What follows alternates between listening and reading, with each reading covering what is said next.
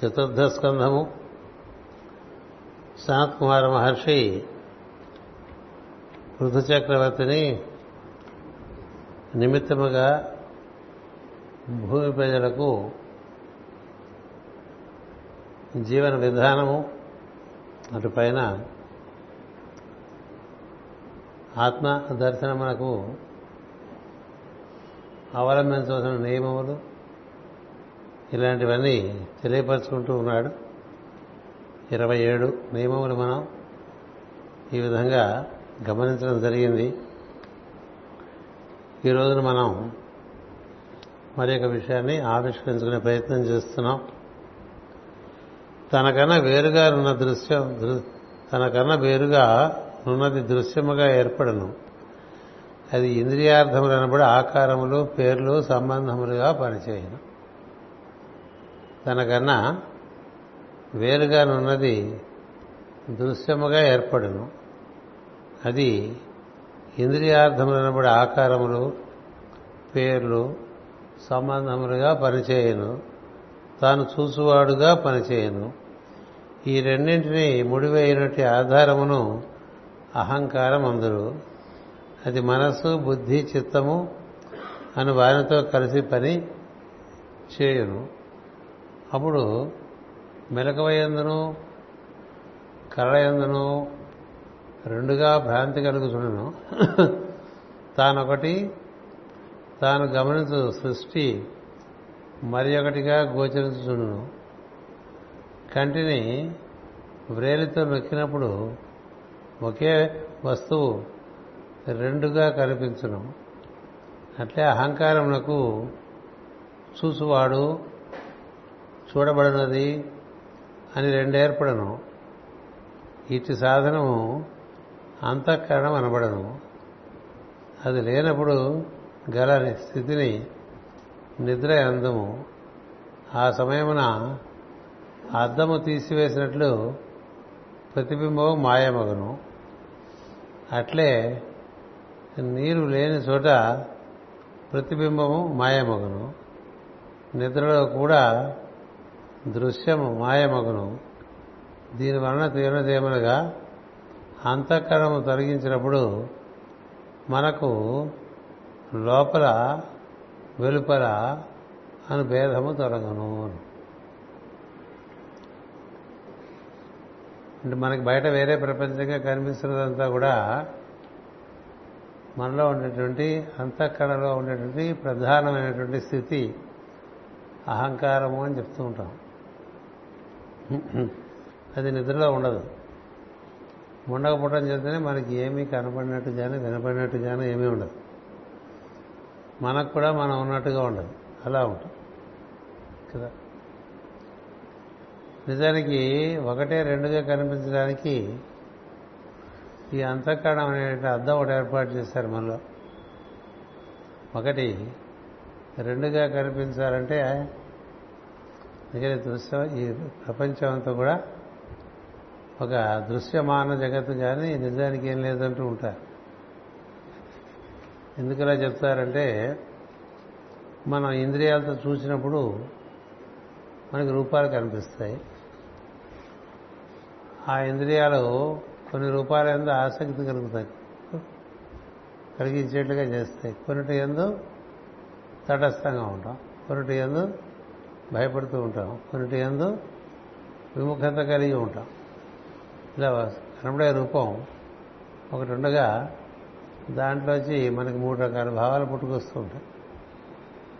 ఈ మూడు కూడా మూడు గుణాలకి సంబంధించినవి అది అసలు నిజానికి దృశ్యం చూస్తున్నటువంటి ఒక ఋషికైతే అక్కడ ఉన్నది దైవముగానే కనిపిస్తుంది ఇంకేం కనిపిస్తుంది?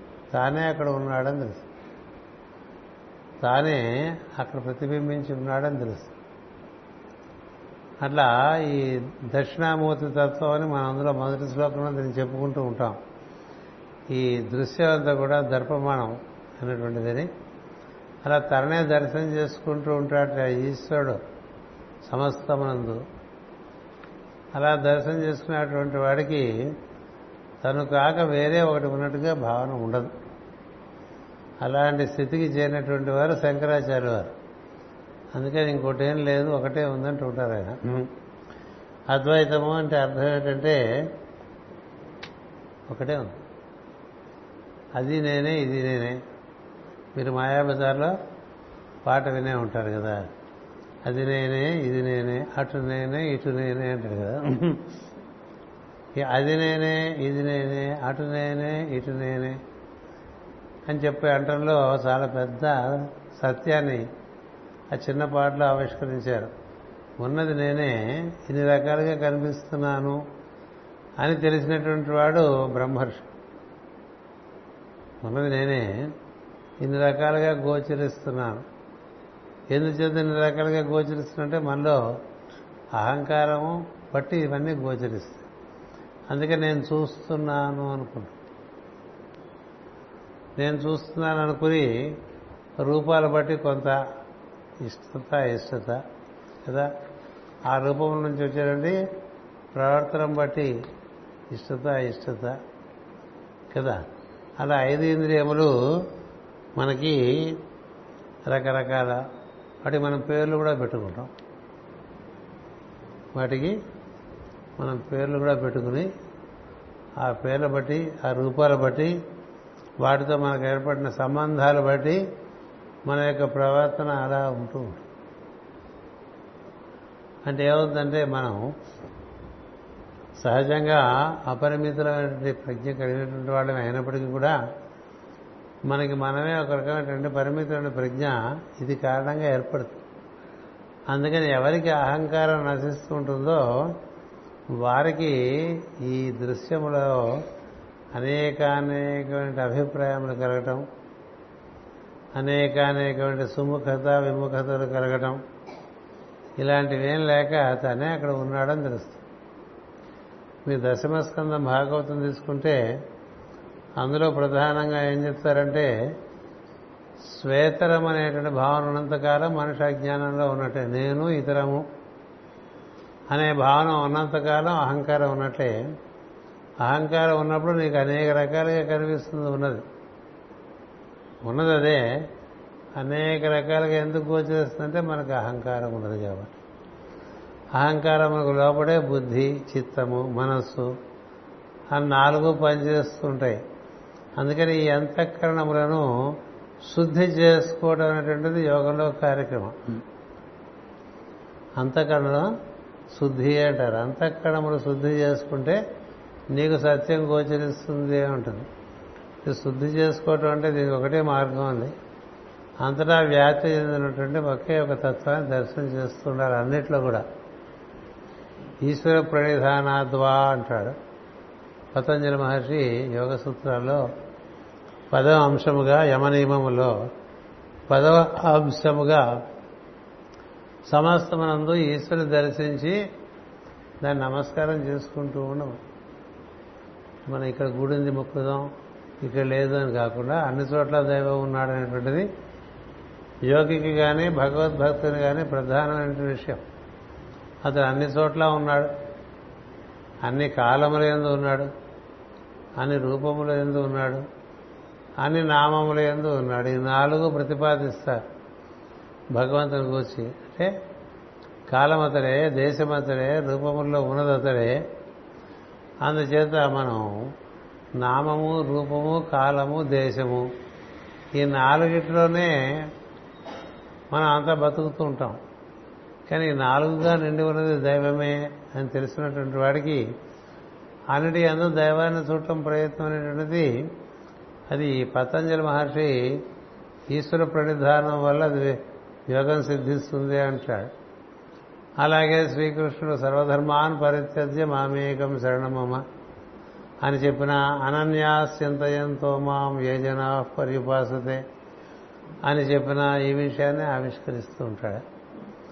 అలాగే ఇక్కడ భాగవతంలో చెప్తారు ఉన్నది ఒకే ఒక తత్వము నారాయణ వాసుదేవ ప్రద్యుమ్న అనిరుద్ధ వ్యూహాలుగా ఉందంటారు. లేకపోతే మనం చేస్తున్న నారాయణ గాయత్రిగా నారాయణుడు వాసుదేవుడు విష్ణువు అని చెప్పి. కనబడుతున్నటువంటి రూపం విష్ణువు. అందు నుంచి జరిగే ప్రవర్తన వాసుదేవుడు.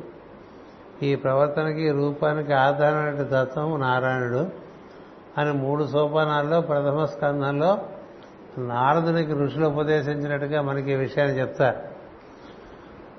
అందుచేత ఇక్కడ చిట చివరికి నియమాలు అన్ని బాగా మనకి అర్థమయ్యేట్టుగా చెప్పిన తర్వాత సనత్ కుమారుడు పృథు చక్రవర్తికి ఏం చెప్తున్నాడంటే ఇట్లా రెండుగా కనిపిస్తాయి కదా అని. అంతే కదా? మనం ఇంకా మిగతా ఇతరం కనిపిస్తుంటుంది. ఇతరం ఏం లేదు. అందుకనే దానికి మనకి దేవా మహర్షి అని అటుపక్కుంటారు. మైత్రేయుడు మహర్షి పుడుగుజంగా ఆయన చెప్తూ ఉంటారు there is no other there is no other all are brothers అంట. There is no other all are brothers మనకి even among brothers there are others కదా. మనం అన్నదమ్ముల మధ్య పడుతావు కదా. సోదర బృందం సోదర బృందం అంటే ఎవరికి ఎవరితో పడదు కదా. ఇది మన పరిస్థితి. అంచేత అలా ఉండగా ఆయన దేవ మహర్షి అలా మాస్ గారు కనిపించడానికి గోడలోంచి వచ్చేస్తాడు ఆయన గోడలోంచి రావడం ఏంటండి మనకి మనం రాగలం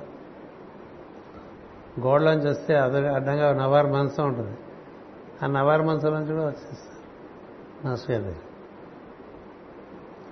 అది ఎలా వీలు పడ్డది? నీకు చాలా ఆశ్రయిస్తుంది అది ఎలా వీలు పడ్డదంటే వీలు పడ్డది కదా. ఆయన రెండుసార్లు గోడలోంచి వాటిలోంచి దేంట్లోంచైనా వచ్చేది దేంట్లోంచి దేంట్లోకైనా వచ్చేసి ఎందుకంటే వారు ఆ స్థితిలో ఉంటారు. నిరహంకార స్థితి పరిపూర్ణంగా ఉండడం చేత వాడికి గోడ ఉండదు. గోడ ఉండదు. గోడ ఉంటే గోడ ఇది అడ్డుగా ఉంటుంది అనే భావన ఉంటుంది కదా. వాళ్ళ గోడ ఎందుకు ఉండదంటే వాళ్ళకి ఇంకోటి లేదు. మనిషి లోపల నుంచి కూడా అవతలకి వెళ్ళిపోగలరు. మనిషి లోపల నుంచి అవతలకి వెళ్ళిపోగలరు. గోడలోంచి వెళ్ళి వచ్చేస్తున్నది. ఏదైనా చేసి ఎందుకంటే ఇంకోటి లేదుగా. ఈ ఇంకోటి లేదనేటువంటిది మాస్టరీకి గారికి దర్శనం అయినప్పుడు ఆయనకి అంతకుముందు అన్ని ఉన్న అన్నీ అవతపరిచారు గొప్ప విషయం కదా. అలాంటి దర్శనం ఎవరికైనా ఉంటుందా బాబు? ఏదో కనిపించేట మాట్లాడేట అవన్నీ సంగతులు. అసలు ఇంకోటి లేదు అని నిరూపిస్తూ ఒక మనిషి మనకి పోటీ నాలుగు సార్లు వస్తూ ఉంటే ఎట్లా ఉంటుందండి? మనం గదిలో తలపేసుకున్నా వచ్చేయగలరు అందుకని ఎక్కడికైనా రాగలరు ఎక్కడికైనా వెళ్ళిపోగలరు. ఎందుకు చేతులంటే ఏది అవరోధం కాదు. కారణం ఏంటంటే ఏదీ లేదనేటువంటి స్థితిలోకి సంకల్పం మాత్రం చేత ఆయన ప్రవేశించగలరు. సంకల్పం మాత్రం చేత అలా ప్రవేశించినట్టు పరమ గురువులు వారి చిత్తపటాలు పెట్టుకుని ఏదో మన తోచి పనులని మనం ఎవరెవరి అహంకారాలు వాళ్ళు ప్రదర్శించుకుంటూ చేసుకుంటూ ఉంటాం కదా? అందుచేత ఇక్కడ దీనికి మనకి పరిష్కారం ఇచ్చారు. ఇలా ఎలా ఎందుకు ఉంటుందంటే తాను చూచువాడుగా పరిచయను ఆకారములు పేర్లు సంబంధములుగా పరిచయను ఈ రెండింటినీ ముడివైనటి ఆధారమున అహంకారం అందరు. అది మనసు బుద్ధి చిత్తము అని వారితో కలిసి పనిచేయను. అప్పుడు మెలకువ ఎందును కలల ఎందును రెండుగా భ్రాంతి కలుగుతుండును అంటే కళ్ళలో కూడా ఇంకోటి చూస్తూ ఉంటాం కదా. మామూలుగా లేచిన దగ్గర నుంచి ఇంకోటి చూడటమే ఉంటుంది. ఈ ఇంకోటిగా కనబడుతున్నది అదే అనే భావన సాధన కదా. అదే ఇది అదే ఇది అదే ఇది అని చాలాసార్లు చెప్తుంటాం కదా. ఇది అదే ఇది అదే ఇది అదే అని చెప్తూ ఉంటుంది. ఉపనిషత్ ఇది అదే అన్నా అది ఇదే అన్నా ఉన్నదొకటే అని గుర్తు చేయడానికి ఆ పదాన్ని చెప్పారు కదా? ఇది ఏతత్ అన్నారు. ఇది ఏతత్. ఇది అదిగానే ఉంది అది ఇదిగానే ఉంది. దానికి దేవ మారినటువంటి చాలా సులభముగా అవగాహన అయినటువంటి ఒక ఉదాహరణ ఏంటంటే నీరే కదా మనసుగడ్డగా ఉంది అని చెప్పి నీరే కదా మంచుగడ్డగా నీరు లేక మంచుగడ్డ లేదు కదా. ఉందా? మంచుగడ్డ ఉండాలంటే నీరు ఉండాలి. నీరే మంచుగడ్డగా ఉంది. నీటికి మంచుగడ్డకి అభేద స్థితి చూస్తే మనకి తెలియటం సులభం కదా. అలాగే ఒకే ఒక ఆనంద స్వరూపము అది క్రమంగా ఎనిమిది రకాలుగా స్థితి మార్పు చెందితే మనబడి వాళ్ళందరూ తయారవుతారు. ఒకే ఒక ఆనంద స్వరూపం. మూడు గుణములు ఐదు భూతములుగా స్థితి మార్పు జరిగితే మాడిఫికేషన్స్ అంటారు ఇంగ్లీష్లో. స్థితి మార్పు జరిగితే ఇలా రకరకాలుగా కనిపిస్తూ ఉంటాం మనం కదా? అది తాను ఆనంద స్వరూపం తెలిసినప్పుడు ఆ ఎనిమిది ఆవరణలు ఉండవు. తాను ఆనంద స్వరూపం అని తెలిస్తే ఎనిమిది ఆవరణలు ఉండవు. ఆనంద స్వరూపం తెలియటం అంటే ఏంటంటే ఎనిమిది ఆవరణలు కనపడకుండా దానికి ఆధారమైనటువంటి శుద్ధ చైతన్యం గోచరిస్తూ ఉండటం. అలా జరిగితే అది భక్తి అండి అలా జరిగితే అది జ్ఞానం అండి అలా జరిగితే అది యోగం అండి అలా జరిగితే ఇంకా ఈ వికారాలు కలిగిన ఆకారాల మీద మనకి వ్యామోహాలు ఉండవు వైరాగ్యం దాంట్లో చూస్తుంది. ఎవడికండి వైరాగ్యం ఈ రోజులు ఎవరికి వైరాగ్యం లేదు? ఎంత భక్తి ప్రదర్శిస్తున్నారో అంత వ్యామోహము ప్రదర్శిస్తూ ఉంటారు. భక్తి ఎంత ప్రదర్శిస్తుంటారో వ్యామోహము అంతా ఉంటుంది కదా. మనకు అసలుగా నా వడ్డీ మీద మోజు ఉంటారు కదా. అలాగే పిల్లలంటే వ్యామోహము. పిల్లలకి పిల్లలు కలిగితే వారి మీద మరింత వ్యామోహం. కొంత కొంతమంది మీద కొన్ని రకాల కొన్ని రకాలుగా వ్యామోహం ఉంటుంది. అదేమిటి? కొంతమంది మీద వ్యామోహం ఏంటి అన్నీ ఎనిమిది పొరల్లో ఉండే ఉల్లిపాయలే. అన్నీ ఎనిమిది పొరల్లో ఉండే ఉల్లిపాయలు. అన్ని ఉల్లిపాయలు ఉడకేస్తుంటే ఒక రకంగానే ఉంటాయి కదా? అలా ఎనిమిది రకములుగా మార్పు చెందినటువంటి తత్వము మనకి రకరకాలుగా కనిపిస్తూ ఉంటే దాన్ని అలా చూస్తూ ఉంటే నీకు అహంకారం ఏర్పడింది. దాంట్లోంచి నీకు మిగతా వికారాలనే ఏర్పడతాయి. అంటే అహంకారం మనకి ప్రపంచంలో పనిచేయడానికి పనికొస్తుంది. అహంకారం అనేది నేనున్నాను లేకపోతే పనిచేయం కదా? అంచేత తాను సహజముగా ఆనంద స్వరూపుడు అయి ఉండటం చేత తను ఆనందంగా ఉండాలంటే బయట ఎక్కడ ఏది ఆనందం ఇవ్వదు. అది గుర్తుపెట్టుకోండి. గట్టిగా మనకి చాలా ఆనందం కలిగించే విషయాలతో నాలుగైదు రోజులు కలిసి ఉంటే తగ్గిపోతూ వస్తుంది. Law of marginal diminishing returns అని law of marginal diminishing utility అని మాకు చిన్నప్పుడు ఎకనామిక్స్లో సిద్ధాంతం చెప్పేవాడు. మీకు బాగా ఇష్టం అనుకోండి పెసరట్టు.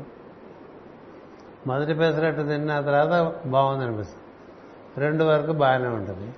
మూడు నుంచి మూడు కూడా తినవు. నాలుగు ఇంకా తినబుద్ధి కాదు. ఐదు అమ్మో వద్దు అనిపిస్తుంది ఆరు అయ్యి బాబోయ్ నాకు వేయకండి అనిపిస్తుంది.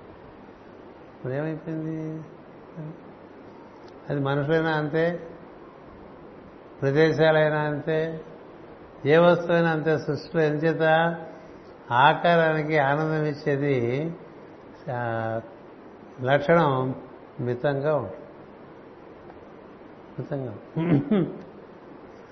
అందుకనే కదా అంతవరకు బాగా ప్రేమించుకున్నటువంటి వాళ్ళు పెళ్ళి చేసుకున్న దగ్గర నుంచి పోట్లాడుకుంటూ ఉంటారు. దొరికే వరకేనండి. దొరికింది తర్వాత ఇంకేం లేదు. ఇంకోటి కావాలి వీడికి. ఎప్పుడు ఆనందం కోసం వెతుక్కుంటూ ఉంటాడు. ఎందుకు వెతుక్కుంటూ ఉంటాడంటే తనకన్నా వేరుగా ఉన్న దాంట్లో ఆనందం కోసం వెతుకున్న వాడికి ఎప్పుడు ఏ ఆనందం కలదు. అందుకని ఆనందం కావాలంటే ఆత్మానందమే లేదా బ్రహ్మానందం రెండు ఉన్నాయి.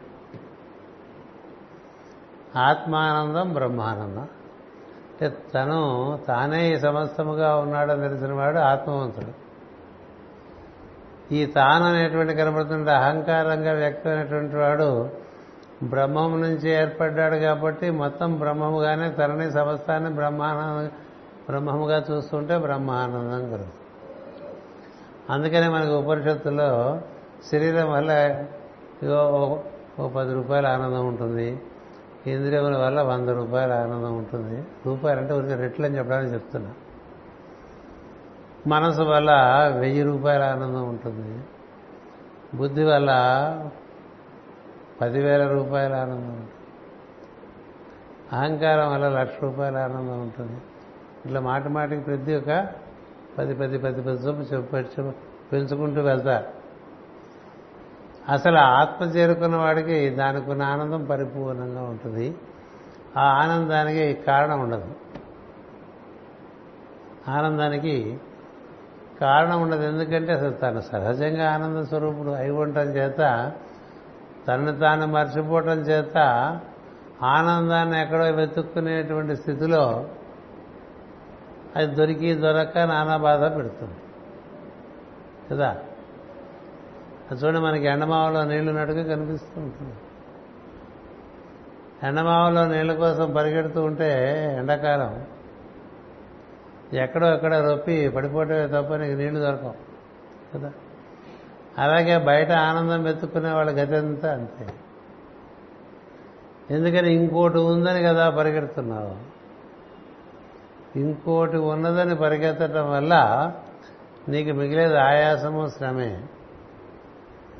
అది మనకి ఎంత ఎక్కువగా ఉంటుందంటే ఎంత మన అహంకారము బాగా రజస్సు తమస్సు వాటితో నిండి ఉంటుందో అంత ఉంటుంది.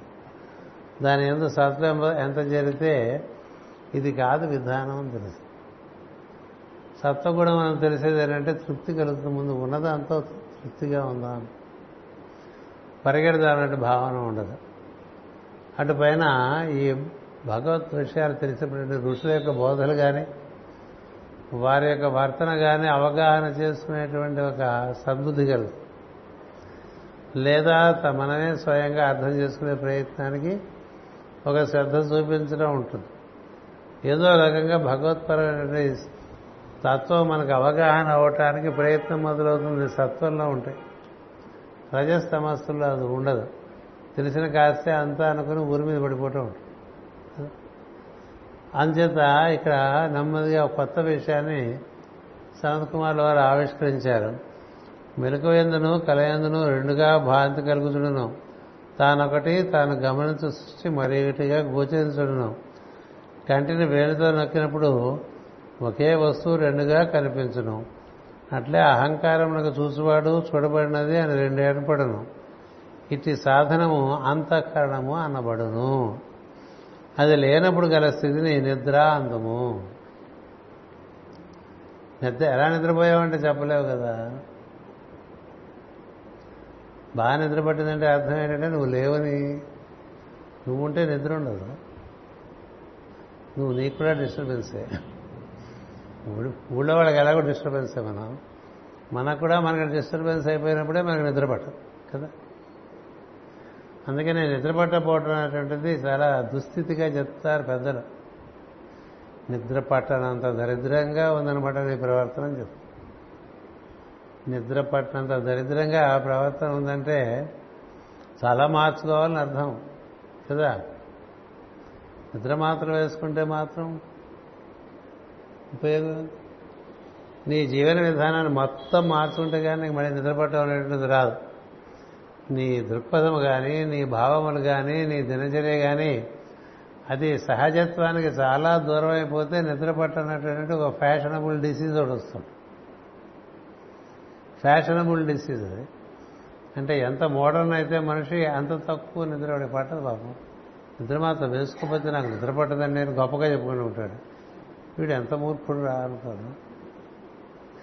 నిద్ర మాత్రం వేసుకోకపోతే నాకు నిద్ర పట్టదని గర్వంగా చెప్పుకునేవాడు వాడు మూర్ఖులలో అగ్రగణ్యుడిగానే లెక్క కనీసం వాడు చాలా దుస్థితికి చేరిపోయాడని గుర్తుంటు ఏం చేద్దంటే భగవంతుడిచ్చిన అంతఃకరణను సరిగా వినియోగించుకోకపోవడం వల్ల ఇలాంటివన్నీ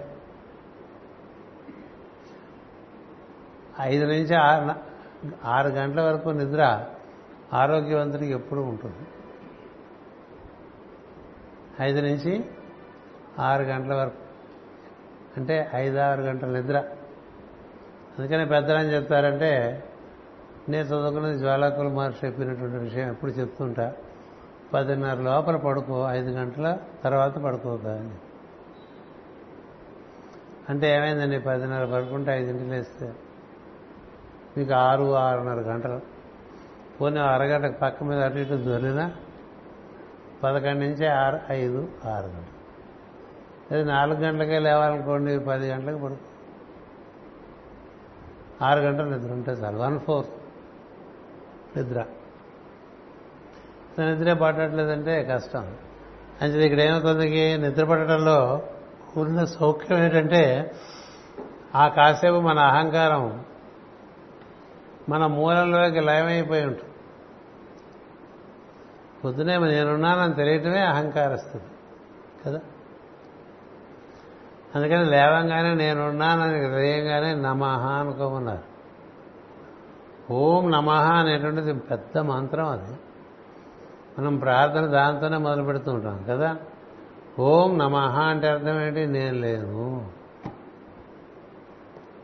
నువ్వు లేకపోతే ఎవరు ఎవరు లేచారు? దయ లేచిందే? నాకు మూలమైన వాడు నన్ను లేపితే నేను ఈ విధంగా లేచాను అంచేది అతడే నేనుగా నేను నిద్ర లేచాను అని గుర్తించుకోవాలి. అతడే నేనుగా. అతడి పనే నా పనిగా. తర్వాత అతడే నేనుగా నేను నిద్రలేచాను. అతడి పనే నా పనిగా నేను సాయంత్రం వరకు పని చేసుకుంటాను అతడి కోసమే జీవిస్తా. అతడినే దర్శనం చేస్తా అన్నిట్లో. ఇలా భావం చేసుకుంటూ చేసామనుకో అప్పుడు ఇది విశిష్ట అద్వైతం అవుతుంది. ఎందుకని? అదే ఇదిగా ఉంది కాబట్టి దీంట్లో కూడా అదే చూస్తూ ఉంటాం అనమాట భాగవతం చెప్పేది అది. ఈ కనబడుతున్నదంతా దైవంగా చూడు అని నువ్వు లేచింది దైవం సంకల్పింపబట్టే నువ్వు లేచావు. అందుకని దైవము నీలో నీవలే ఉన్నాడు. నీలో నీవలే ఉన్న దైవము నిన్ను మేలుకొల్పితే నువ్వు లేచావు. నేనే లేచాను అనుకుంటే గాడిదలే లేచినట్టు అయిపోతుంది. గాడిద అంటే ఇక్కడ ఉద్దేశం అజ్ఞానం అని అర్థం. గాడిదను దూషించడం కాదు. అంచేత అతడే నేనుగా లేచాను. అంత తెలియటంగానే లేయంగానే లేవగానే ఉన్నది ఓం నేను కాదు. ఓం నమ. అది తర్వాత గురుదేవయ్య కదా? అంచేత పొద్దున మనం లేవగానే మనమే లేచామనుకోకూడదు. అప్పుడే అజ్ఞానంలో మొదటి కాలే పప్పులో వేసినట్టు అయిపోయింది మొదటి కాలే పప్పులో వేసినట్టు అయిపోతుంది ఓం నమ అని అనుకోకుండా అనుకున్నా భావన చేయకుండా భా ఉంటే అనుకోకపోయినా పర్వాలేదు ఆ భావన వస్తే చాలు. దైవమే నేనుగా ఈ రోజున. దైవ కృపగా దైవ అనుగ్రహంగా నేను మేల్కొన్నాను.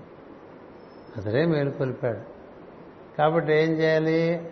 అతడి పనే చేయాలి. నీ పాదకముల సేవయ్య నీ పాదార్చకులతోడనేయం నీ నితాంత అపార పూతదయం అని చెప్పారు. అంచేత నీ పనే నా పనిగా చేయించుకుని అయినా నీకోసమే నన్ను నువ్వు నిద్ర లేపావు అని భావం చేసుకో ఆ తర్వాత ఎంతవరకు చూస్తావో చూడు దాన్ని. ఏ దేని? నీలో ఉన్నదే నీవే. ఇలా ఒక ప్రయత్నం చేయటం భాగవత మార్గంలో పరాకష్టండి ఇది మొదటి నుంచి చెప్పుకుంటూనే ఉంటాం కానీ మనకి అభ్యాసవశాత్తు అహంకారం విపక్ష చేస్తుంది తప్ప ఇంకోటి పనిచేయదు అందుకని ఇది అభ్యాసం కావాలంటే దీన్ని చాలా కాలం దాని ప్రయత్నం నిరంతరం చేస్తూ ఉండాలి. చేయకపోతే మనకి ఎప్పటికప్పుడు ప్రతిరోజు వైఫల్యం వస్తుంది. వచ్చినా పర్వాలేదు మళ్ళీ ప్రయత్నం చేయడం ఒక్కటే మార్గం. అంచేత నిద్ర కలుగును. ఆ సమయం అద్దము తీసివేసినట్లు ప్రతిబింబము మాయమగును. అట్లే నీరు లేని చోట ప్రతిబింబము మాయమగును. నిద్రలో కూడా దృశ్యము మాయమగును. దీనివలన తెలియనిది ఏమనగా అంతఃకరణము తొలగినప్పుడు మనకు లోపల వెలుపల అనుభేదము తొలగదు. అంతఃకరణ తొలగడం అంటే అర్థం ఏంటంటే అది శుద్ధిగా ఉంటే మనకి ఉన్నట్టుగా ఉండదండి. ఇప్పుడు నీరు శుద్ధిగా ఉంటే మట్టంగా అనిపిస్తుంది కదా? మనం గ్లాసులో నీళ్ళు పోస్తే కదల్చకుండా ఉంచితే నిజంగా ఒక్కొక్కసారి నీళ్ళు ఉన్నాయా లేదా అనిపిస్తుంది. అప్పుడు మనం ఏం చూస్తామంటే గ్లాస్ అంచు చూస్తే అంతవరకునే నీళ్ళు తెలియటానికి గాజు గ్లాస్ అయితే మనకు కనిపిస్తుంది చుట్టూ. ఎంతవరకు నీళ్ళు ఉన్నాయో అంచు. ఏ స్టీల్ గ్లాసో లేకపోతే కంచు గ్లాసో నీళ్ళు ఎంతవరకు ఉన్నాయో చూడాలంటే మనం ప్రత్యేకించి ప్రయత్నంతో అంచు చూస్తేనే ఎంతవరకు నీళ్ళు అనేవి తెలుస్తాయి. ఎందుకని? నీటి యొక్క శుద్ధత ఎలా ఉంటుంది. చోటు యొక్క శుద్ధత ఎలా ఉంటుంది. ఇప్పుడు చోట్లో మనకి వాయువు ఉన్నది కానీ పారదర్శకంగా ఉన్నది కాబట్టి మనం ఒకళ్ళకొకళ్ళు కనబడుతూ ఉన్నాం. ఇక శుద్ధత తగ్గితే ఇక బాగా దుమ్ము ధూళి వచ్చేసింది అనుకోండి. అప్పుడు శుద్ధత ఉండదు వేరే రూపాలు కదా కదా? భాగవతంలో మొట్టమొదటి అధ్యాయంలోనే చెప్తాడు. ఇప్పుడు గాలిలో వచ్చినప్పుడు ఏం జరుగుతుంది? సుడిగుండం ఏర్పడి అందులో అన్నీ పోగేసుకుని దుమ్ము ధూళి రాలిపోయిన ఆకులు కలగల తిప్పేసి ఒక భూతం వల్లే ఆకారం కనిపిస్తుంది. అది నిజంగా ఉన్నదా? లేదు. అని చెప్తుంది. అలా మనకి మనలో దుమ్ము ధూళి రకరకాల ఆలోచనలు ఇవి మనలో బాగా ఏర్పడిపోయిందనుకోండి మనకు విజన్ క్లియర్గా ఉండదు. ఇప్పుడు క్యాట్రాక్ట్ చేసుకున్నా విజన్ అలాగే ఉంటుంది. కదా? అంటే కనబడపోతే మనం భయపడిపోతాం. ఇక్కడ కనబడటం ఏముండదు నిజంగా ఋషికి అంటున్నాడు. ఆయన చూస్తే అంతా వెలుగ్గానే ఉంటుందండి. అటుపైన ప్రయత్నం మీద ఆయన అహంకారంలోకి దిగొస్తాడు.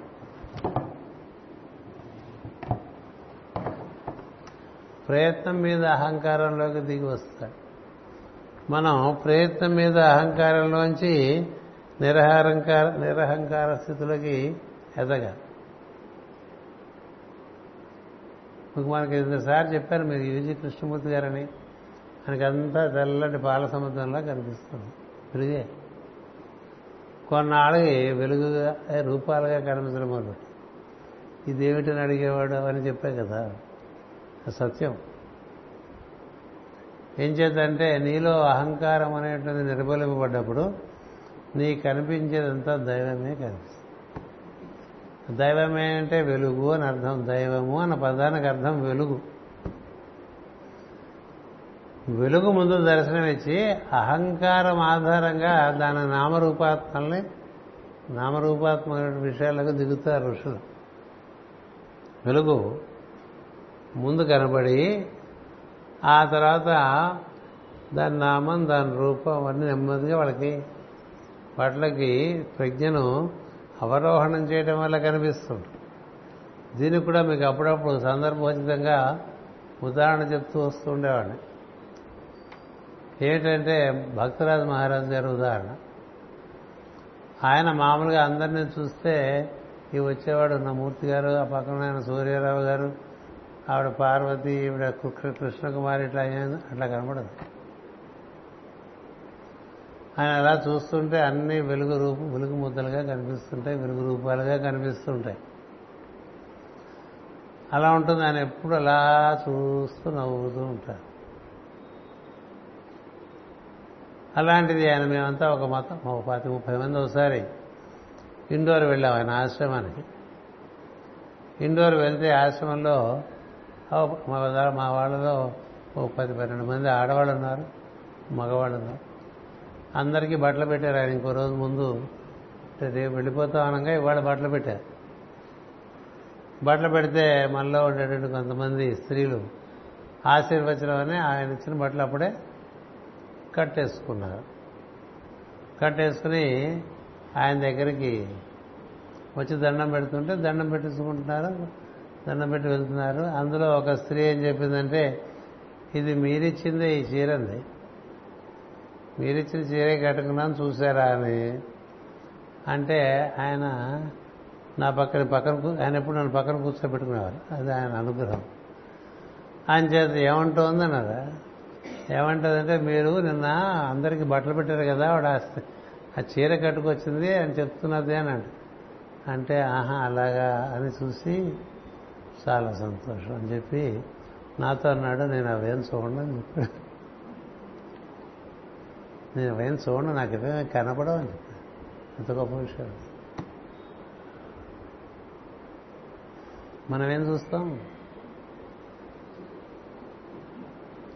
చీరలు చూసి నగలు చూసి చక్కాలు చూసి లాగులు చూసి ఇవేగా చూసుకుంటాం వాళ్ళు తెల్లగా ఉన్నారా నల్లగా ఉన్నారా లావుగా ఉన్నారా సన్నగా ఉన్నారా జుట్టు ఉందా ఊడిపోయిందా రంగు వేసుకున్నారా లేదా ఇవి మనం చూసి కదా. ఆయన ఏం చూశాడు? నాకు చాలా రోజు ఒళ్ళు గగురు పొడిచి ఓరు బాబు. ఎందుకని ఆయన భక్తరాజు. వాళ్ళ గురువుగారు ఆయనకి భక్తరాజు మహారాజు అని బిరుదిచ్చాడండి అంటే భక్తరాజుల్లో ఆయన మహారాజుని. ఏం చేత ఆయన అంతటా అదే చూస్తుంది గొప్ప విషయం అలాంటి వాళ్ళు మనకి ఎప్పుడప్పుడు గుర్తు రావద్దు. మనం ఇలా అక్కలేదని చూస్తుంటాం కదా. చూడకూడదని కూడా చూస్తుంటాం. వెతికి వెతికి చూస్తూ ఉంటారు కదా మనుషులు. ఆయన కనబడుతున్న దాంట్లో ఉండే దైవాన్ని తప్ప అంటే వెలుగు అని అర్థం. చూడటం తప్ప ఇంకేం ఏ సంభుజ నైతికత అన్నాడు ఆయన. ఆయన తెలుగు రాదు కదా హిందీ. ఓ క్యాకేజీ అంతే మనుషులు ఏదైనా కబుర్లు చెప్పుకుంటుంటే అక్కడ ఉన్నట్టే ఉండేవాడు కానీ అక్కడ ఉండేవాడు కదా ఎక్కడ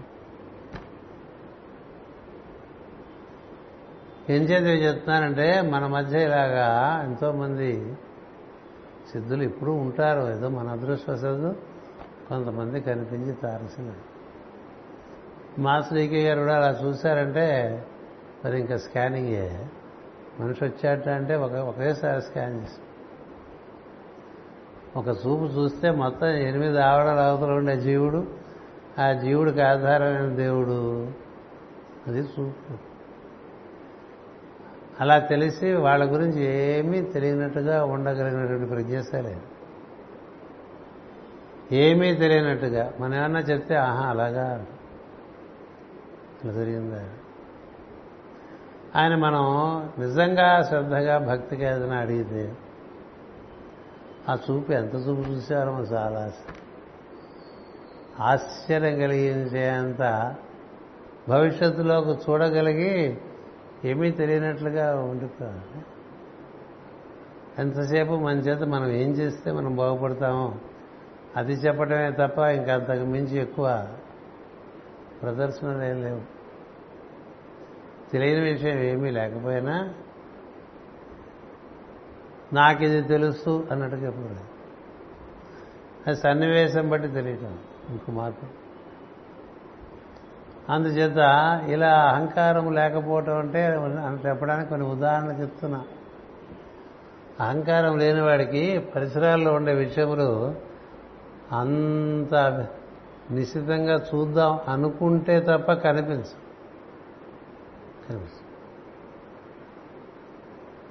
మామూలుగా ఇలా తిరుగుతున్నారు అనుకోండి అక్కడ ఏదైనా కదులుతున్నా అంతగా పట్టించు ఎందుకంటే ఒకే వెలుగు కనిపిస్తుంది అవసరం ఉంటే ఎంత నిశ్చితంగా అయినా చూడగలరు. అవసరం లేకపోతే మొత్తం అంతా కూడా ఒక పాల సముద్రంగా కనిపిస్తుంది పాల పాలసముద్రం అంటే మన పాలు కాదు. కంపు కొట్టేటి కదా? పాలకు వాసన ఉంటుంది. వెలుగు తరంగాలని అర్థం. వెలుగు తరంగాలతో కూడినటువంటి కళ్ళు మూసుకుంటే కనిపిస్తుందిట అంటే వాడు ఎనిమిది ఆవరణలు దాటినవాడు. ఎంత గింజుకున్నా ఎన్ని సహస్రనామాలు చదివినా ఏమీ కదలని వాడి సంగతి ఏం చెప్తాను చెప్ప ఒకసారి ఇలా కన్నులు మూసుకుని లోపల ఓం అని బయటికి అనకక్కల అనకుండానే భావన చేస్తేనే మొత్తం దృశ్యం అంతా మయమైపోయింది. వాడు నిరహంకారి అని అర్థం చేసుకో. కళ్ళు మూసుకున్నా మనకి మన చుట్టూ ఉండేవాళ్ళు వాళ్ళ ప్రవర్తనలు వాళ్ళ మీద మనకుండే అభిప్రాయాలు ఇట్లా గబిలాల్లా తిరుగుతున్నాయి అనుకో. అంటే మనకి మన అహంకారం అనేటువంటి గుంజ ఎంత పొడుగ్గా ఉంటే దాని నిండా అన్ని చేరిపోతూ ఉంటాయి. అంతేగా? అది ఇక్కడ లేకపోవడం అంటే ఏమిటో చెప్తే చెప్పారు శరత్ కుమార్ మహర్షి. ఇంద్రియములు విషములచే ఆకర్షింపబడును. అప్పుడు మనసు వారి ఎందు ఆసక్తి పొందును. అట్టి సమయంలో జీవుడు ఇతర వస్తువులను గమనించును గనక తన నిజస్వరూపము కోల్పోవును. మన చుట్టూ ఉండేవన్నీ మనం చూస్తున్నప్పుడు మన మనం కోల్పోతాం. ఊసర వెళ్ళి రంగులు మారిపోయినట్టు మారిపోతూ ఉంటాం దాన్ని అభినివేశము అనే వికారంగా చెప్తారు. అభినివేశము. అభినివేశం అంటే ఏ ఎటువంటి పరిస్థితి ఉంటే ఆ పరిస్థితి ప్రకారం మారిపోతుంది. కదా? బాగా మనకి ఇష్టమైన వాళ్ళు వచ్చారనుకోండి అలా మమేకం అయిపోతుంది ఇష్టం లేని వాళ్ళు వచ్చారనుకోండి మన మొహంలో వికారం కనిపిస్తూనే ఉంటుంది వాళ్ళకి. ఇట్లా ఉంటే వాళ్ళకి తెలిసిపోతుంది కొంచెం నవ్వు అన్నా లోపల నుంచి నవ్వురాదు అంత వికారంగా ఉంటుంది. కదా? ఎందుకని దృశ్యం బట్టి మారింది. ఐదు ఇంద్రియములు ఐదు రకముల దృశ్యములు చూపిస్తూ ఉంటాయి కదా? నాలుక ఇష్టమైన పదార్థం కనపడితే అది ఎలాగే జాతి కుక్కలే నాలుక బయటపెట్టి సొక్కలు కార్చేస్తుంది. చెవి ఇష్టమైన దానికి లొంగిపోతుంది. ఇష్టమైన వాళ్ళు మాట్లాడుతుంటే ఎంతసేపు మాట్లాడినా విసుగ్గా ఉండదండి. అలాగా పెట్టేసుకుంటారు కదా? అదే ఇష్టం లేని వాడు వాడు రెండు నిమిషాలు పడతాం వీడు ఆపడేమనిపిస్తుంది? వీడి సోది ఆప వీడు సోది ఆపడేమనిపిస్తుంది? ఇష్టం లేదు. ఇష్టం అంటే ఇంకా ఇంకా ఇంకా ఇంకా ఇంకా ఇంకా ఇంకా ఇంకా. కదా? ఎందుకని అలా కాలం బట్టి దేశం బట్టి మారిపోతుంటుంది. క్షరపురుషులం కదా. అక్షరుడం కాదు కదా. అట్లా మనం సన్నివేశాలు బట్టి మారిపోతూ ఉంటాం. ఊసర వెళ్ళి ఆయన ఎందుకన్నారంటే సన్నివేశం బట్టి ఆ రంగు అందుకుంటుంది. దాంట్లో కలిసిపోతుంది. దాన్ని అభినవేశం అనేటువంటి వికారంగా చెప్తాడు పతంజలి మహర్షి. ఒక నటుడు ఉన్నాడు అనుకోండి. నటుడు అతనికి ఏదో కృష్ణుడు పాత్ర ఇచ్చారనుకోండి. లేదా రాముడు పాత్ర ఇచ్చారు లేకపోతే రావణుడు పాత్ర ఇచ్చారు. ఏ పాత్ర అన్నా ఇవ్వనండి. అది తను నటిస్తున్నాడని గుర్తుంటుంది తనకి తాను గుర్తుంటాడు కదా? నటుడు ఎంత బాగా రక్తి కట్టిస్తున్నా నాటక రంగంలో కానీ సినిమాలో కానీ తనకి తాను గుర్తుంటాడు కదా? పదిసార్లు చూస్తే మనకి గుర్తుంటాడు. ఇక వాడిని రాముడిగా చూడడం అంటీ వాడు అంటారు అంతే కదా? రాముడు పోయాడు మనకి. మొట్టమొదటి రెండు మూడు సార్లే రాముడు కృష్ణుడు అతనికి రాముడు కనిపించడు. ఎందుకని? నేను వాడు వాడు రామరావు కదా తెలుసు కొత్తవాడు అయితే తెలియదు. నటుడు అనేక అనేక పాత్రలు ధరిస్తూ ఉంటాడు కదా. ఆ పాత్రలో జీవించాడు అంటూ ఉంటారు కదా. ఆ పాత్రలో జీవించి ఎంత రక్తి కట్టినా తనకు తాను ఆ పాత్ర ధారి తప్ప ఆ పాత్ర తాను కాదని తెలిసి ఉంటుంది కదా. అలా తెలుసుండేటువంటి వాడు జ్ఞానం. అలా తెలిసి ఉండేటువంటి వాడు జ్ఞాని. అంతేగాని దేనికి అది అయిపోతుంటే IAS IAS retired IAS retired ఏంటండి? ఇప్పుడు కాదనేగా అర్థం. IAS retired IPS retired former minister కదా. ఎందుకని నీ పేరే నువ్వు కాదు. నీ రూపం మారిపోతూనే ఉంది కదా. ఈ స్థితిలో ఇంకా ఏవో పట్టుకు వెళ్ళేవాడు ఉండరు. అలాగే ఈ స్థానికమైన పదవుల్లో నేను ప్రెసిడెంట్ అనుకునేవాడు నేను సెక్రటరీ అనుకునేవాడు నేను ట్రెజరీ అనుకునేవాడు నేను ట్రస్టీ అనుకునేవాడు. వాడు ఎంత వ్యామోహంలో ఉన్నాడు? అంతే కదా? ఈ నామరూపాత్మైన జగత్తులో నువ్వు ఎనిమిది రకాల వేషాలు వేసుకుని ఎనిమిది ఆవరణలు కదా? మూడు గుణములు ఐదు భూతములు. ఐదు భూతముల వల్లే పంచ ఇంద్రియములు పంచ కర్మేంద్రియములు పంచ ప్రాణములు ఇవన్నీ వచ్చినాయి నీకు. వాటికి మూలం మూడు గుణములు.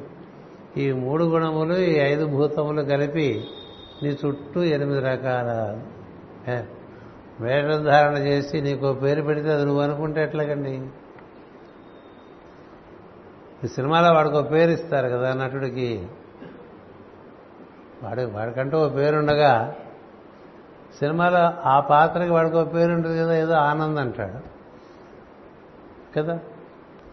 వాడి పేరు ఏదో సుబ్బారావు ఉండొచ్చు ఆ పాత్రధారణ అయిపోయిన తర్వాత వాడికి పాత్రధారణలో ఉన్నప్పుడు కూడా వాడికి నేను సుబ్బారావు అని ఆనందగా వేస్తున్నాను. అట్లా మనకి మన పేరు తెలుసా? ఇప్పుడు మనం అంతా అందరం మనకు బయట పేరు తెలుసు. మన పాత్రల పేర్లు మనకు తెలుసు తప్ప ఈ పాత్ర ధారణ చేస్తున్నట్టు మన పేరేమిటి? తెలుసా? మన సినిమా యాక్టర్ల పేర్లు అందరూ అసలు పేర్లు చెప్పేస్తాంగా ఎందుకని ఈ పాత్రధారణ చేయనప్పుడు వాడెవడో మనకు తెలుసు. వాడికి తెలుసు. మన సంగతి ఏంటి? అలాగే వాళ్ళు కూడా. అంచేత నువ్వు నువ్వు కాంది నువ్వుగా భావం చేస్తూ జీవిస్తూ ఉంటాం చేత నీకు ఇదంతా తాత్కాలికము అని చెప్తే నమ్మబుద్ధి కాదు.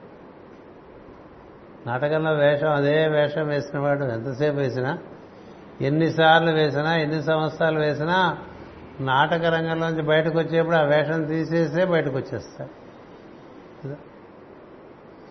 ప్రతిరోజు మన నాటక రంగం నుంచి నిష్క్రమిస్తున్నప్పుడే నిష్క్రమిస్తున్నట్టే మన నిద్రలోకి ఉపక్రమించేప్పుడు ఆ పూటకి వేషం తీసేసి పడుకోవాలంటే ఈ పంచభూతాత్మని శరీరం నేను కాదు. నిర్మాణ షట్కం పొద్దునే లేదు చదువుకోకూడదు రాత్రి పడుకునేప్పుడు చదువుకోవాలి. అందులో ఏం చెప్తారు? ఈ ఈ పంచ కర్మేంద్రియాలు నేను కాదు. ఈ పంచ జ్ఞానేంద్రియాలు నేను కాదు. మనసు బుద్ధి చిత్తం నేను కాదు. ఇవన్నీ నేను కాదు. మరి ఎవరు నువ్వంటే? స్పందనాత్మక శుద్ధ చైతన్య స్వరూపం. శుద్ధ చైతన్య స్వరూపుణ్ణి అని నువ్వు గుర్తుపెట్టుకుని పొద్దున్నే ఇవన్నీ తగిలించుకుని బయటకు వస్తావు మళ్ళీ రాత్రి పడుకున్నప్పుడు ఇవన్నీ కొంచెం ప్రతివాడికి ఇంట్లో ఏదో హ్యాంగర్ ఉంటుంది కదా అక్కడ తగిలిస్తాం కదా బట్టలు. బట్టలు తగిలించినట్టుగా ఎనిమిది ఆవరణలు అక్కడ తగిలించేయాలి. ఎనిమిది తగిలిస్తే ఇక నువ్వు మిగిలేది శాశ్వతమైనటువంటి వెలుగు స్వయం ప్రకాశమైనటువంటిది అది. స్వయంగా ఆనందం కలిగినటువంటిది. జీవుడు ఆనంద స్వరూపుడు అంటారు చైతన్య స్వరూపుడు అంటారు స్పందనాత్మకుడు అంటారు. అతడు సహజంగా ఆనందం. తన ఆనందం ఉందాం? అందుకని ఆనందంగా ఉండాలంటే ఏం చేయాలంటే గురువుగారు వాక్యం రాశారు. ఆనందంగా ఉండాలంటే ఆనందంగా ఉండటమే అన్నారు. ఇంకేం? దానివల్ల దీనివల్ల నేను లేదు ఆనందం. నీ వల్లే నీకు ఆనందం. అంచేత ఆత్మానందమే ఆనందం. అందువల్ల ఇక్కడ ఇటు సమయంలో జీవుడు ఇతర వస్తువులను గమనించును కనుక తన నిజస్వరూపము కోల్పో తను తాను మర్చిపోయాడు. దురదృష్టం కదా తను తాను మర్చిపోవటం. అంటే ఎవరు కాదు మెంటల్ ఇప్పుడు? మామూలుగా మనం మెంటల్ మెంటల్ అంటుంటాం కదా కొంతమందిని. అందరూ మెంటలే. ఎందుకని? ప్రతివాళ్ళు వాళ్ళ నిజస్వరూపం మర్చిపోయారు. వాళ్ళ అసలు పేరు మర్చిపోయారు. కింద జన్మలో మీ పేరేంటి? అది ఇప్పుడు లేదే. ఈ జన్మలో మీ పేరేంటి? ఎన్ని జన్మల్లో ఎన్ని పేర్లు పెట్టుకున్నారు? ఎన్ని జన్మల్లో ఎన్ని రూపాలు ఏర్పడ్డాయి? ఇవి ఆలోచిస్తుంటే ఇదంతా ఇప్పటికే ప్రస్తుతానికే అని తెలుస్తుంది కదా. అది కూడా ప్రతి రాత్రి ఉండదు. ప్రతి రాత్రి ఉండదు.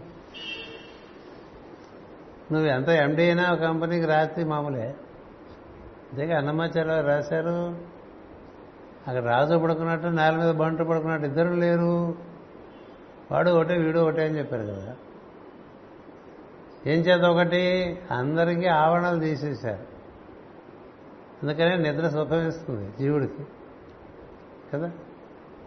నిద్ర పట్టకపోతే గిలగిల ఆడిపోతాడు. నిద్ర పెడతా అబ్బా హాయిగా నిద్ర పట్టిందండి. హాయిగా నిద్ర పట్టిందంటే నువ్వు లేవు కాబట్టి నీకు బాగుంది కదా. నువ్వు లేవు కాబట్టి నీకు బాగుందని నువ్వు ఎంత న్యూసెన్స్ నీకు నువ్వు అర్థం చేసుకో. కదా మన నుంచి ఊళ్ళో వాళ్ళకి న్యూసెన్స్ సెకండరీ. మనకే మనం న్యూసెన్స్ అయిపోతే ఎందుకండి కదా ఇష్టం? దురదృష్టం కదా. అంచేది రోజు రాత్రి నగ్నంగా పడుకోమని చెప్తారు. నగ్నంగా పడుకోమంటే అర్థం అది.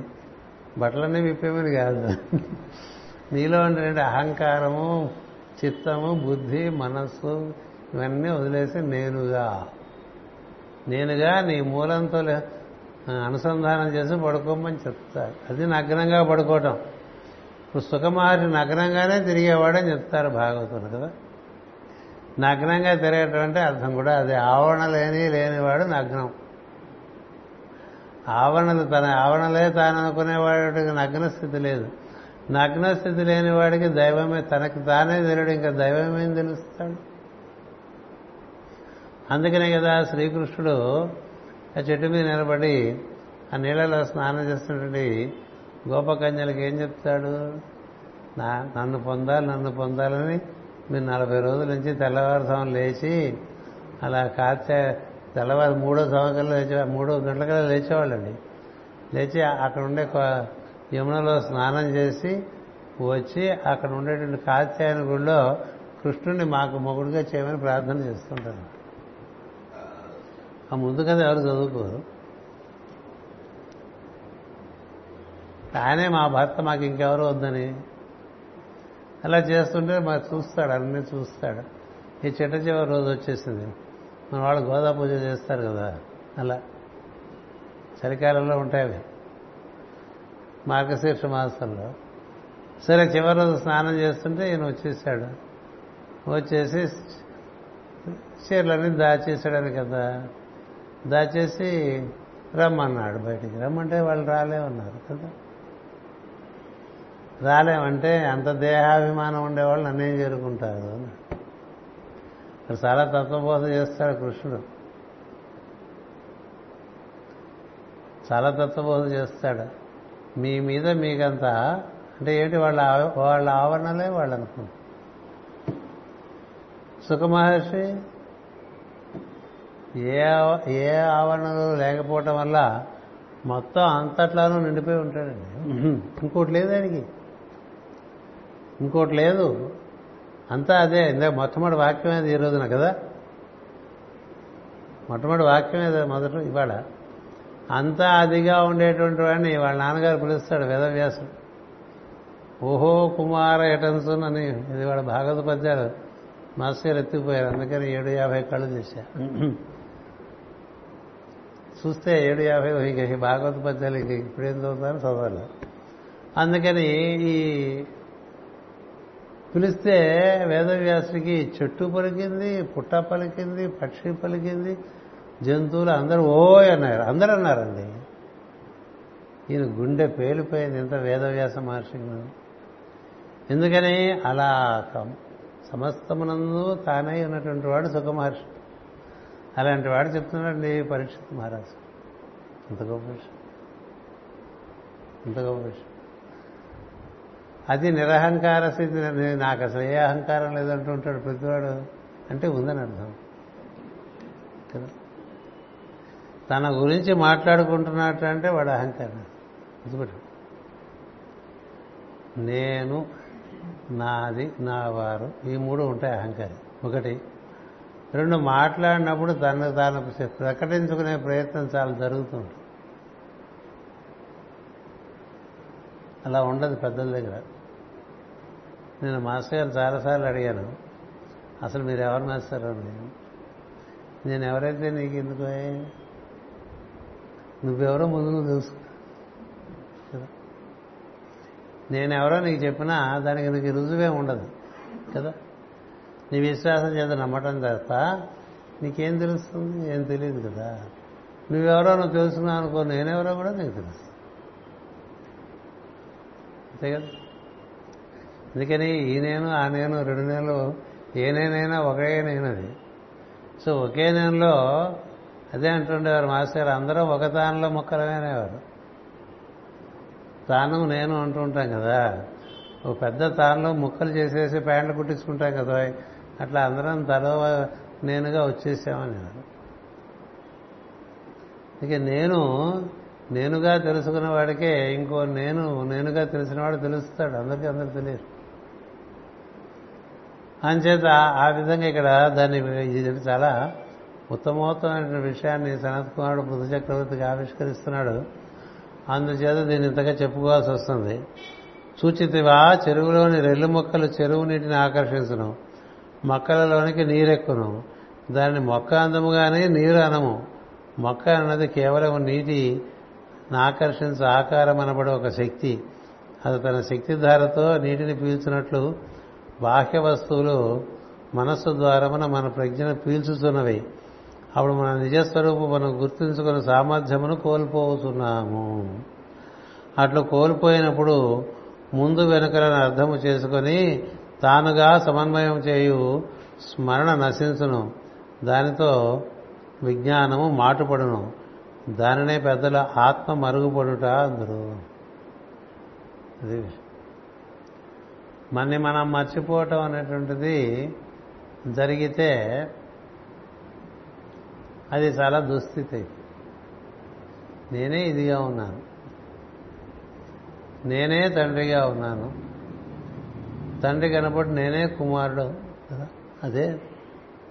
కుమారుడుగాను ఉంటాడు తండ్రిగాను ఉంటాడు తాతగాను ఉంటాడు భర్తగాను ఉంటాడు. నేనే ఆఫీస్కి వెళ్తే గుమాస్తాగా ఉండొచ్చు అధికారిగా ఉండొచ్చు నేనే. కానీ నేనే ఇన్ని రకాలుగా ఉన్నాను నేను నన్ను నేను మర్చిపోతేనే ఎవరన్నా పెద్దవాడు ఎవరన్నా వస్తే మనం అట్లా మన మర్చిపోక్కలే తాను తానుగానే అన్ని సన్నివేశాల్లో ఉండేటువంటి వాడు సత్సాధకుడు. అప్పుడు ఏం జరుగుతుంది? సన్నివేశములు ఎలా ఉన్నా తాను స్థితప్రజ్ఞుడై తానుగా ఉంటాడు. అంతేగాని కొన్ని ఎప్పుడేమో ఓ గెంతులేసేట ఆనందంతో కొన్ని కొన్నిసార్లు ఏమో కుంగిపోయి ఏడుస్తూ ఉంటాం. సీన్ మారింది. సీన్ మారినంత మాత్రం మనం పొంగనో అక్కర్లేదు కుంగనం అక్కర్లేదు. తాను పొంగక తాను పొంగక ఎప్పుడూ ఒకే రకంగా తాను ఉన్నటువంటి వాడిని స్థితప్రజ్ఞుడు అంటాడు. కదా? భగవద్గీత. అంటే సుఖదుఖములందు జయాపజయములందు సౌకర్య సౌకర్యములందు లాభ నష్టములందు సంయోగ వియోగములందు తాను తానుగా ఉండేటువంటి వాడు తను తాను మరవనవాడు. కానీ ఈ ప్రపంచం ఎంత ఆకర్షణీయంగా ఉంటుందంటే అది అలా మన పీల్చేస్తుందండి కొత్తగా పెళ్ళి చేసుకున్న వాళ్ళకి భార్యను చూస్తే భర్తకి భర్తను చూస్తే భార్యకి పీల్చేస్తూ ఉంటుంది. కొన్నాళ్ళు పోయిన తర్వాత ఇంకా ఆ పీల్చడాలు ఆగిపోతాయి కదా? అక్కడి నుంచి ఎవరో కొడుకో కూతురో వస్తారు వాళ్ళు పీలుస్తూ ఉంటారు. అలా వాడు పీల్చేస్తారు ఇంకొన్నాళ్ళు సంతానం బాగా పెరిగి వాళ్ళు పీల్చేస్తారు అట్లాగే ఊళ్ళో మనం సంపాదన కోసం ఎగబడి నానా కష్టాలు పడుతుంటే ఊరంతా మనం పీల్చేస్తుంది ఎంత సక్సెస్ అంటే అంత పీల్చబట్టమే. కదా? బాగా అందరూ పీల్చేస్తే ఇప్పుడు మొక్క పీల్చేసింది కదా నీళ్ళు అట్లా మన ప్రజ్ఞని మన చుట్టూ ఉండేటువంటి మూడు ఉన్నాయి కదా. దారేషణ ధనేషణ పుత్రేషణ అని. సంతానం పీల్చేస్తూ ఉంటుంది. భార్య భర్తని భర్తను భార్య పీల్చేస్తూ ఉంటారు. అటు పైన ఊళ్ళో అవి కావాలి ఇవి కావాలి ఇంకోటి కావాలి ఫ్లాట్ కావాలి ఇల్లు కావాలి. ఇల్లు ఉంటే ఊరు బయట ఇల్లు కావాలి మళ్ళీ వీకెండ్స్కి వెళ్ళడానికి వెళ్ళరు ఎవరు కానీ వీకెండ్స్ ఇళ్ళు ఉంటాయి పెద్ద పెద్ద వాళ్ళందరికీ వీకెండ్స్ వెళ్ళడానికి ఇళ్ళు ఇంకా అక్కడ ఏదైనా నది ఉంటే బోట్లు సముద్రం ఉంటే కూడా బోట్లు. ఎప్పుడైనా వెళ్ళావంటే మూడేళ్ళు అయిపోయిందని చెప్తారు. ఎందుకని? ఎందుకు పెద్దవాడయ్యాడు ఊళ్ళో అన్ని పోగేసుకోవడంలో వాడు బిజీ అయిపోతాడు. కదా ఊళ్ళో అన్ని పోగేసుకోవడంలో బిజీ అయిపోయిన వాడు ఊరు బయట ఫామ్ హౌస్ పెట్టుకుంటే ఏం వెళ్ళగలండి? వెళ్ళగల. ఇంట్లో పూజ గదిలోకే వెళ్ళలేడు వాడు. ఇంకెక్కడో ఫామ్లో కదా? బాల్కనీ పెట్టుకుంటాడు. ఏదో దృశ్యం కనిపిస్తుంది. అక్కడ కూర్చునే టైమే ఉండదు. ఇది ఫ్లాట్లో బాల్కనీలో కూర్చుని అవి ఇవి చూడొచ్చు అనుకుంటాడు. ఇప్పుడు బాల్కనీలో పెట్టట్లేదు వేరే సంగతి నేను ఎరేసుకుంటూ మానేశాడు. బట్టలు ఆరేసుకుంటున్నారు. బాల్కనీలు అంటే అందుకే బాల్కనీ. ఎంత వికారంగా ఉంటాయండి. ప్రతివాళ్ళు వాళ్ళ మాలగుడ్లన్నీ ఉతికేసి అక్కడ ఆరేస్తుంటే అంత డిస్ప్లే అంతా ఇవేగా? ఏ బాల్కనీలు చూసినా? ఇదే అలాంటి పరిస్థితి ఎందుకు వచ్చింది? తను తాను మర్చిపోవటం చేత తను ప్రపంచం తను పీల్చేసింది. ఇంకా అక్కడి నుంచి అవి ఇవి ఊడిపోతుంటాయి. కాళ్ళు కనపడవు పళ్ళు పడిపోతూ ఉంటాయి.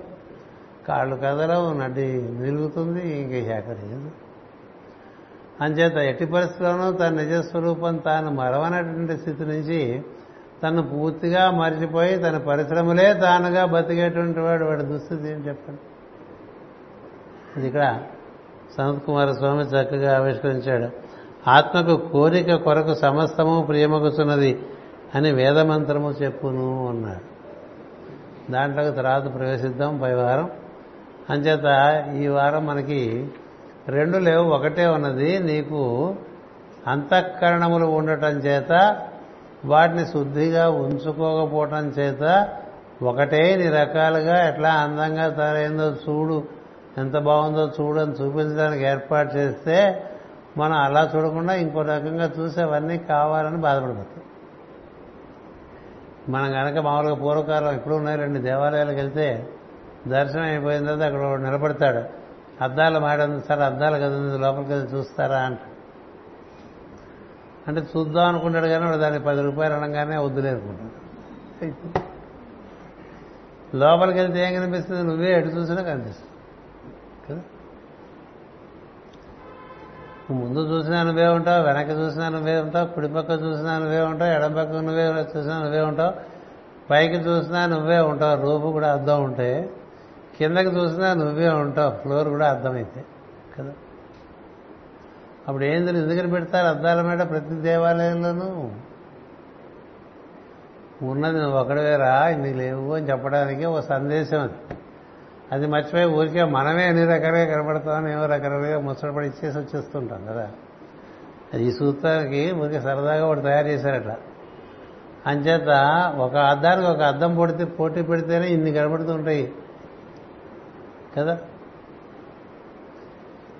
మరి అట్లా ఎనిమిది అద్దాలు పెట్టారండి. అద్దం నీకు అద్దం ఎన్ని రకాలుగా కనిపిస్తుంటుంది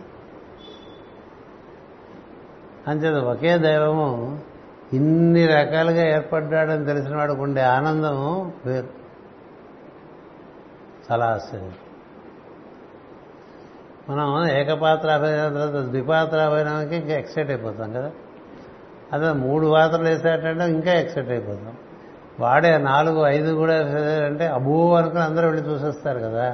అసలు ఒకడే ఇదంతా. ఒకటే.